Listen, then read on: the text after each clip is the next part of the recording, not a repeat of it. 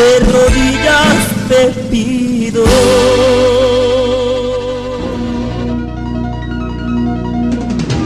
Esta es HJDC 790 kHz, originando desde Medellín, Colombia.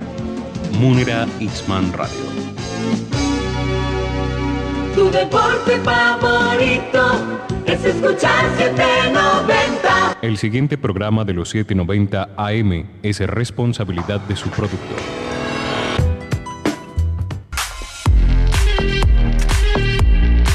En minutos inicia Al César lo que es del César, un espacio periodístico que busca investigar y narrar historias sobre diversas temáticas que aborden respuestas al ciudadano y sociedad del siglo XXI.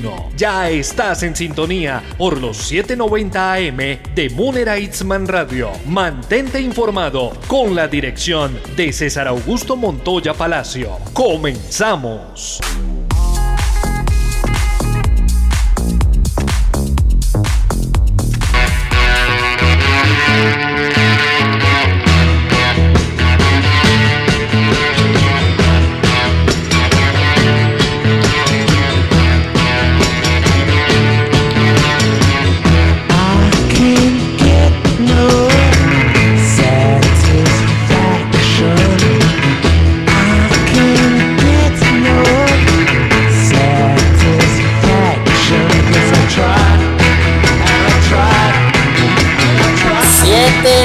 La mañana, bienvenidos, bienvenidas. Estamos en el César López del César, periodismo con enfoque social. 16 de julio del 2022, con la mejor actitud, con el cafecito preparados para compartir con todos ustedes información en este sábado matutino que parece ser que va a estar bastante agradable. Hemos tenido días bastante bonitos, soleados, para compartir en familia, en amigos, especialmente durante el fin de semana. César Augusto Montoya Palacio entonces les va a estar acompañando en la parte periodística y en la dirección de este programa, arroba César P. Esa es mi cuenta de Twitter. Un agradecimiento muy especial a Juan Diego Palacio, quien está en la operación del máster, que tiene la magia en sus manos para poder llevarle esta maravilla que se llama radio. Y bueno, ahí estamos con una canción, nos estamos regresando a años muy, muy, muy atrás. Esta canción se llama A No Satisfaction o en español sería No puedo obtener ninguna satisfacción. Y es que fue eh, pues de uno de los grupos o es de uno de los grupos más importantes en la industria musical. Al rato les voy a estar contando de quién se trata. Quizás algunos ya saben quiénes son. Y ya que estamos hablando entonces del recuerdo, hubo quinceañeros, hay cumpleañeros en este programa una felicitación muy, muy, muy especial para Fernando Montoya Carvajal, que estuvo de cumpleaños celebrando al lado de la familia. También un feliz cumpleaños para Jaime Palacio Álvarez. También estuvo de cumpleaños Lesbe Rendón Murillo. Y un mensaje de cumpleaños muy especial para Sebastián Trujillo Osorio, quien también estuvo celebrando ahí su cumpleaños al lado de sus seres queridos y familia. 7, 3 de la mañana. Vámonos con la música vintage.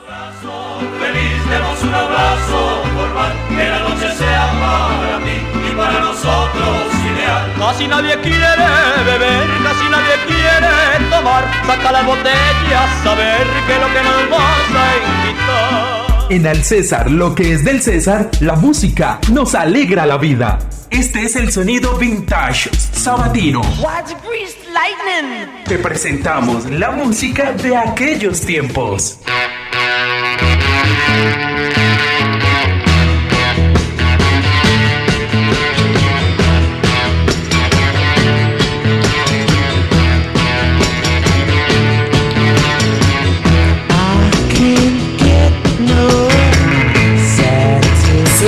4 de la mañana a que get no satisfaction o no puedo obtener ninguna satisfacción. Hoy nos remontamos a una historia. Los Rolling Stones son para muchos la banda más importante de la historia del rock and roll. El 12 de julio se cumplieron 60 años de su primer concierto. Fue en aquel día cuando Mick Jagger, Kenny Richards, Brian Jones, Ian Stewart, Dick Taylor y Tony Chapman ofrecieron su primer concierto oficial de The Rolling Stones en el Martin Club de Londres. Después de esta primera presentación, se embarcaron en una gira por distintos bares londinenses sin la compañía de Chapman y Taylor, quienes decidieron salir de la agrupación definitivamente. A la banda se le sumarían después Charlie Watts y Will Whitman para la primera formación que llegaría al éxito y pues a una de las bandas más reconocidas a nivel internacional en la industria musical, The Rolling Stones, el 12 de julio, cumpliendo 60 años. Ahí está la propuesta musical para este fin de semana. Vamos con una imagen en palabras.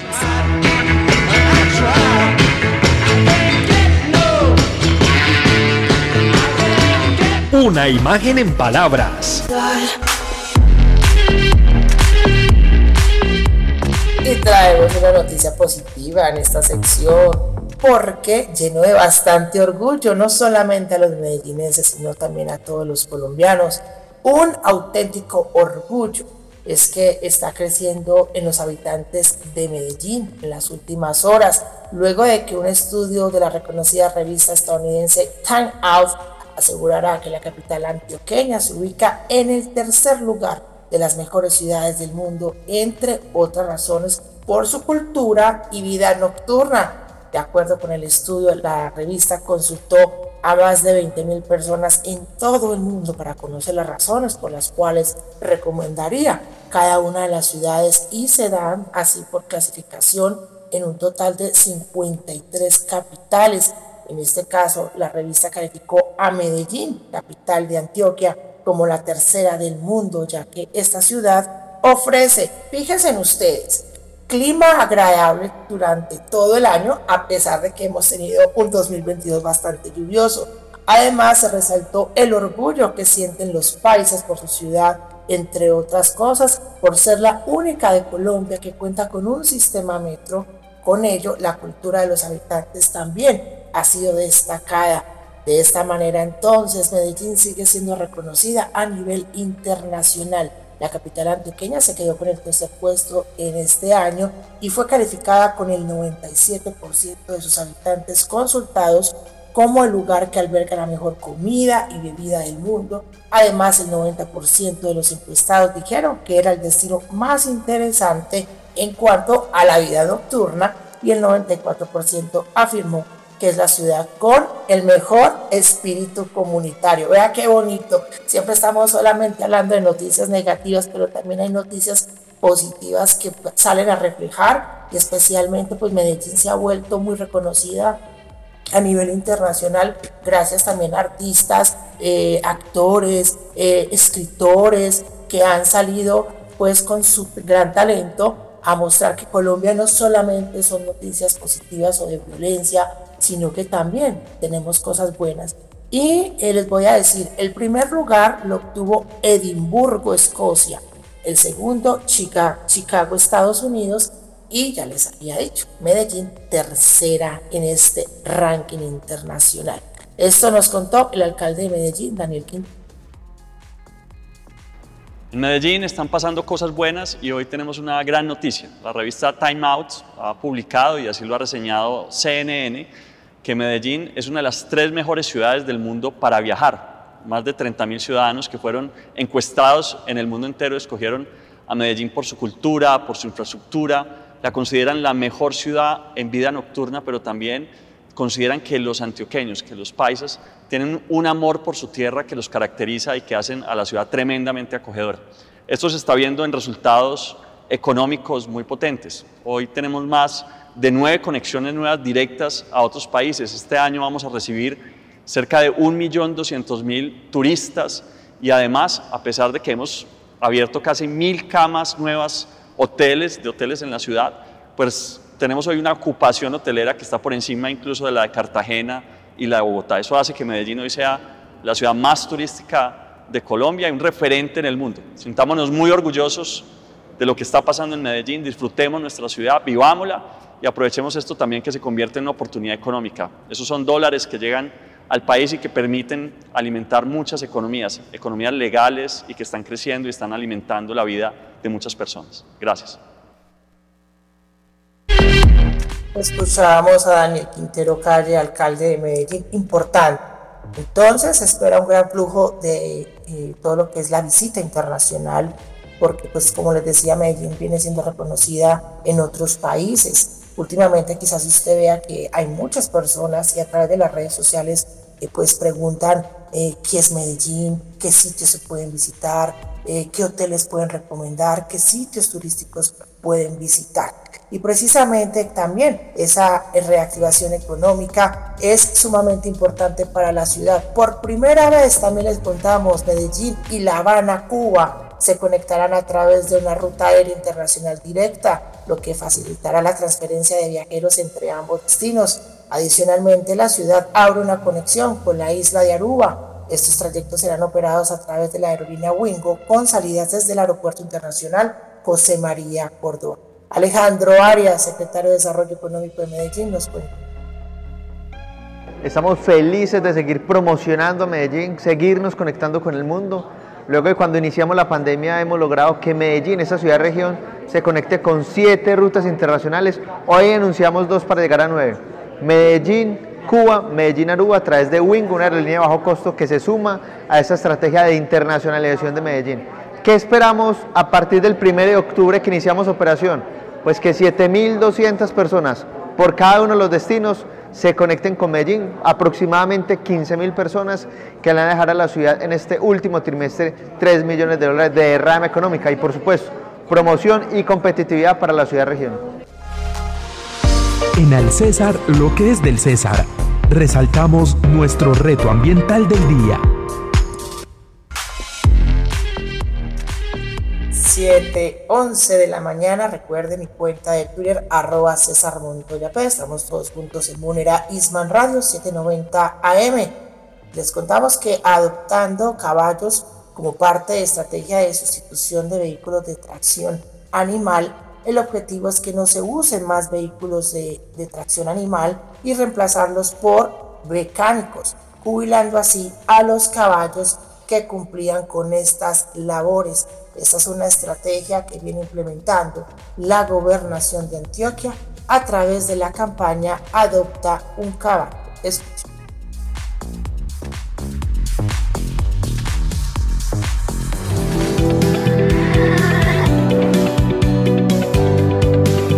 Estamos unidos por la protección y el bienestar animal. La gobernación de Antioquia y las administraciones municipales erradicarán los vehículos de tracción animal en el departamento. La gran apuesta es sustituir los vehículos de tracción animal por motocarros en 27 municipios para brindar a 660 familias alternativas de ingresos diferentes a la utilización de caballos como vehículos de carga. Con la campaña Adopta un caballo, transforma una vida, se garantizará la protección de los caballos utilizados en vehículos de tracción animal para que puedan vivir tranquilamente y libres de cualquier riesgo. Unidos. Gobernación de Antioquia. Al sabor de un cafecito con...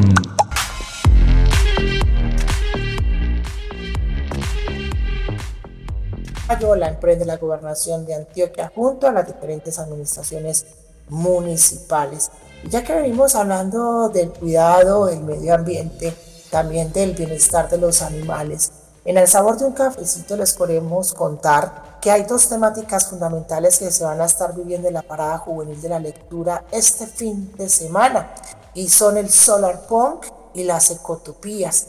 Esta parada juvenil de la lectura se va a estar llevando a cabo en el Parque Biblioteca Belén entre el día de hoy y el día de mañana. Más de 140 actividades en una franja de 7 eh, espacios donde las personas van a estar ahí disfrutando de talleres, charlas, lecturas en voz alta, eh, también espacios de ilustración, entre más. Tuvimos la oportunidad de conversar con el escritor, periodista y editor Diego Agudelo Gómez. Él va a estar eh, ahí dentro de las actividades y la programación y él nos cuenta sobre la importancia que tiene la temática del solar punk y las ecotopías dentro de la parada juvenil de la lectura Diego, es importante recordar que usted como escritor es gran conocedor de la ciencia ficción, de este género literario. Por eso hoy queremos conversar con usted referente a lo de Solar Punk y Ecotopías, que es la temática de este año para la Parada Juvenil de la Lectura. Cuéntenos de qué se trata estas temáticas. Bueno, el Solar Punk es un subgénero de la ciencia ficción eh, que plantea una línea narrativa donde toda una serie de artistas, escritores, pensadores, filósofos eh, se imaginan cómo será posible un futuro donde muchas cosas que están mal en este momento eh, y, que están generando un deterioro importante no solo del planeta y de la naturaleza, sino del ser humano y de, su vida en sociedad, puede ser distinto y puede ser mejor. Normalmente eh, o, muchas corrientes de la ciencia ficción hablan de, mundos amenazantes o de mundos distópicos donde, donde pues, hay, hay un gran deterioro del medio ambiente y, bueno, pero esta vertiente busca es también plantear esos mejores futuros donde, por ejemplo, sabemos aprovechar más las energías sostenibles, ¿cierto? La energía solar, por eso pues el término solar pump viene del término solar, de aprovechar la energía solar para eh, el desarrollo tecnológico de la humanidad sin que haya un deterioro del medio ambiente, por supuesto. Y el término punk, que viene del punk, que parte de la música, habla de la contracultura y de cómo oponerse a lo establecido, cómo oponerse al capitalismo, a las grandes corporaciones, a ese afán capitalista por acumular dinero y, en ese afán no, no importarle mucho el deterioro del medio ambiente. Entonces es todo, no solo en la literatura, es todo un movimiento de pensadores, de diseñadores, de artistas, eh, de dibujantes, de jóvenes, que además el, el, el movimiento surge también de, de, una energía joven y de los jóvenes que están viendo cómo el mundo que les estamos heredando está totalmente, o está pues como en, en gran tiene un gran riesgo pues, de estar deteriorado. Eh, entonces SolarPunk busca eso, busca crear un discurso, crear una estética y crear una propuesta de un futuro mejor, sostenible, amigable, en el que el ser humano siga desarrollando su civilización, pero a partir de energías que no deterioran el planeta. Excelente la explicación, Diego. Y también entonces, eh, usted mencionaba la importancia que tienen los jóvenes y eh, pues muy bien explicado lo del Solar Punk. También recordar que la ecotopía es la utopía concebida bajo los ideales ecologistas. Pero enfoquémonos entonces en la ciencia ficción, esa parte de la creación, cómo viene a influir lo que tiene que ver este mundo tan tecnológico, pero también que quiere cuidar el medio ambiente, que, tiene, que quiere tener una calidad de vida más humana, más cercana con la Tierra. Pues bueno, pues la ciencia ficción como género lo que intenta es imaginar los futuros posibles a partir de leer y, de interpretar las señales del presente y lo, y lo que ha construido el hombre en el pasado, ¿cierto? Por eso muchas de las historias de ciencia ficción que vemos en el cine actualmente o que vemos en la literatura y que hemos visto en la literatura desde hace bastantes décadas, desde el siglo XIX, eh, plantean dos cosas. Plantean primero esa pregunta de qué pasaría si y qué pasaría si la civilización humana se desarrollara a partir de tal tecnología y a partir de nuevas tecnologías, ¿cierto? Entonces la ciencia ficción, por un lado, puede plantear ese desarrollo científico futuro hasta dónde nos llevaría. Entonces, claro, en el siglo XIX la ciencia ficción pensaba en viajar a la Luna, por ejemplo, o, en viajar al fondo del mar en, distintos vehículos, cosa que en el siglo XIX no era posible. Obviamente el ser humano lo hizo posible en el siglo XX con distintas variaciones eh, y, eso lo que nos muestra es que la ciencia ficción siempre tiene una pregunta por el futuro. ¿Cuál va a ser el futuro de nuestra especie a partir de ciertas variables que uno va entendiendo en el presente? Entonces ahora hay una preocupación grande por, la, por, por el medio ambiente y por la ecología porque las señales que nos da el planeta desde hace muchos años es que es un planeta que está cansado de nuestra sobreexplotación. Entonces hay una pregunta de cuál va a ser el futuro de la especie si seguimos así, y esa es una ciencia ficción, digámosle, un poco pesimista, eh, y vemos en mucho, en mucho cine de catástrofes eh, ciudades destruidas por terremotos o por el aumento del, del, del nivel del mar y todo eso. Eh, pero esta ciencia ficción, la del solar pong y la de las ecotopías, eh, no es tanto una ciencia ficción de advertencia, ¿cierto? Esa ciencia ficción que muestra los mundos distópicos, terribles y, digamos todos los daños que nos, vamos a tener en el futuro por la, la manera en que estamos explotando el planeta, eh, nos está advirtiendo, pero el solar pong lo que está haciendo es proponiendo, ¿cierto? Eh, y creo que es muy valioso además que esa ciencia ficción que propone, que igual pues desde el entretenimiento, desde la narrativa también propone conflictos y, cosas tensionantes, con suspenso y cosas que pueden ser oscuras, pero desde las propuestas de las ciudades, de la civilización, de cómo nos agrupamos eh, como seres humanos, cómo nos transportamos, qué tipo de estilo de vida elegimos para vivir bien, vivir felices, porque el ser humano siempre busca su felicidad, su prosperidad, pero además, además no dañe el planeta en el que vivimos, ¿cierto? Claro, total. Gracias al escritor, periodista y editor Diego Agudelo Gómez por explicarnos las temáticas de la Parada Juvenil de la Lectura en su decimocuarta edición. Un abrazo, muchas gracias. Muchas gracias por la invitación, que muy bien y mucha suerte. Los esperamos en la parada juvenil de la lectura en el Parque Biblioteca Belén. Ahí está, los esperan entonces este fin de semana en el Parque Biblioteca Belén. Diego Agudelo Gómez, periodista y escritor, autor del libro de cuentos final de temporada Traga Luz 2020, ganador en el 2019 del Premio Libro de Cuentos Inédito de la Alcaldía de Medellín. También recibió el estímulo de la Alcaldía Estímulo de creación del libro de poemas Autor Revelación 2021. Colabora como crítico de cine en la revista Kine, Kinectoscopio. Vamos a una pausa comercial y regresamos. Ya eres parte de la noticia. Mantente al aire con nosotros en Al César lo que es del César. Periodismo con enfoque social. No te desconectes de la sintonía de Munera Itzman Radio. Regresamos en minutos.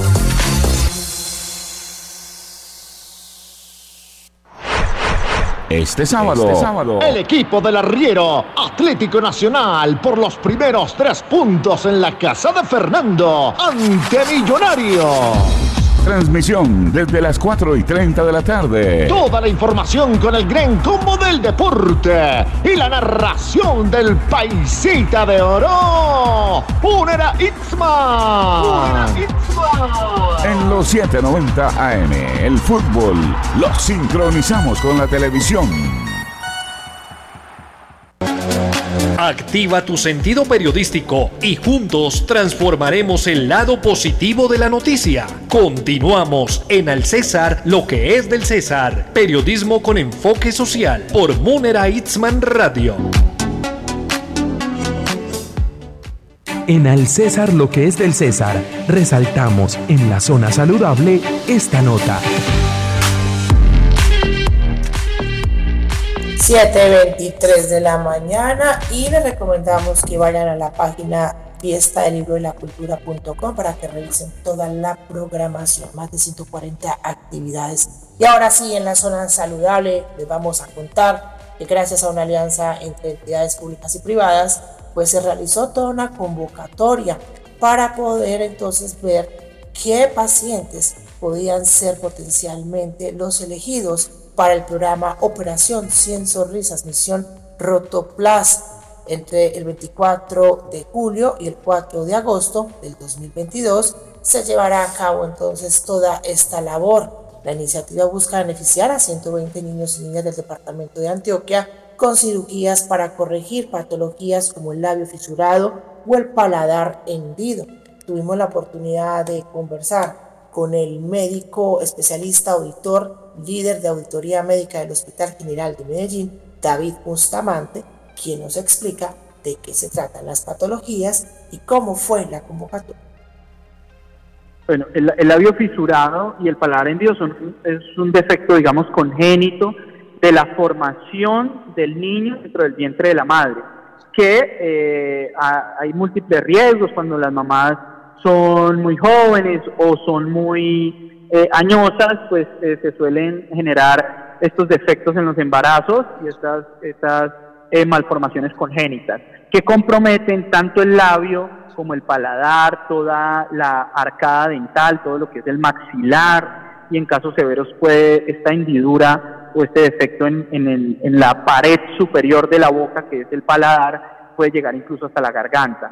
Entonces es un defecto congénito eh, que hoy día, pues con todo el avance de la tecnología, tiene, se puede operar desde el tercer día de nacimiento. Eh, yo creo que los que tenemos cierta, casi que recordamos que, en el barrio, entre nuestros conocidos, los niños crecían con el defecto y, pues, eh, lo veíamos hasta incluso hasta la edad adulta. Actualmente, pues todas las técnicas quirúrgicas han avanzado y lo podemos corregir inmediatamente después del nacimiento. Eh, la, la, convocatoria pues fue muy amplia, fue a través de, de, las redes sociales, de internet y las brigadas, diferentes brigadas que hacemos como hospital y también desde la Secretaría de Salud y todos los otros aliados que ya mencioné. Se inscribieron más de 480 pacientes, incluso no solo de Antioquia, tuvimos casos referenciados eh, de comunidades indígenas de Santa Marta, de comunidades indígenas de, de, del Huila, de La Guajira, y eso es bien bonito como eh, este tipo de programas pues trascienden fronteras. Eh, luego se generaron unos espacios para una valoración previa que todavía se están realizando. La última fue este domingo, el domingo que pasó, eh, dentro del Hospital General de Medellín. Los especialistas valoraron previamente esas, esos pacientes que se, que se han, que se han inscrito para ver la viabilidad de la cirugía. Por supuesto, cada caso es especial, cada caso tiene unos riesgos, entonces por eso eh, de casi estos 500 pacientes pretendemos valorarlos previamente para que en la jornada de cirugía, que como les dije es después del 25, pues lleguen los pacientes con mayor probabilidad eh, de éxito de estas cirugías.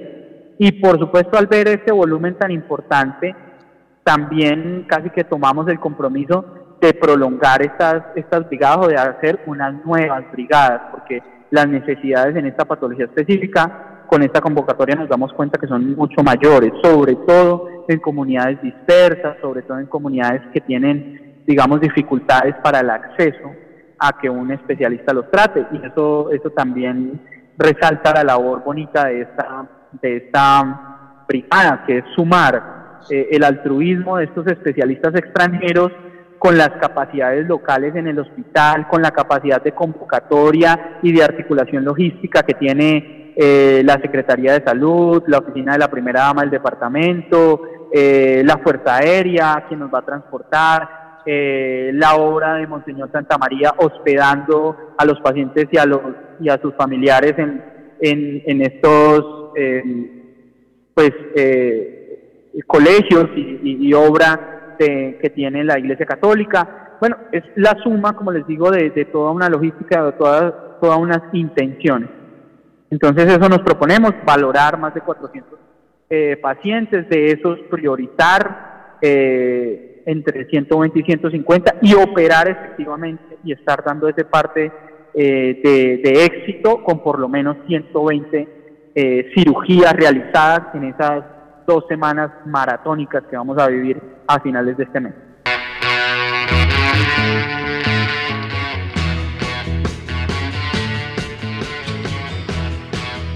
Estábamos escuchando a David Bustamante, médico especialista auditor, líder auditoría médica del Hospital General de Medellín. 120 niños de Antioquia recibirán cirugía de labio fisurado y paladar hendido. Gracias a todos ustedes por estar en el César López del César. Periodismo con enfoques sociales. Deseamos un bonito fin de semana. Esta es la canción recomendada en la música vintage. I can get no satisfaction o no puedo tener ninguna satisfacción de The Rolling Stones. Gracias Juan Diego Palacio en la operación del máster y a todos ustedes un abrazo. Recuerden, sean felices y son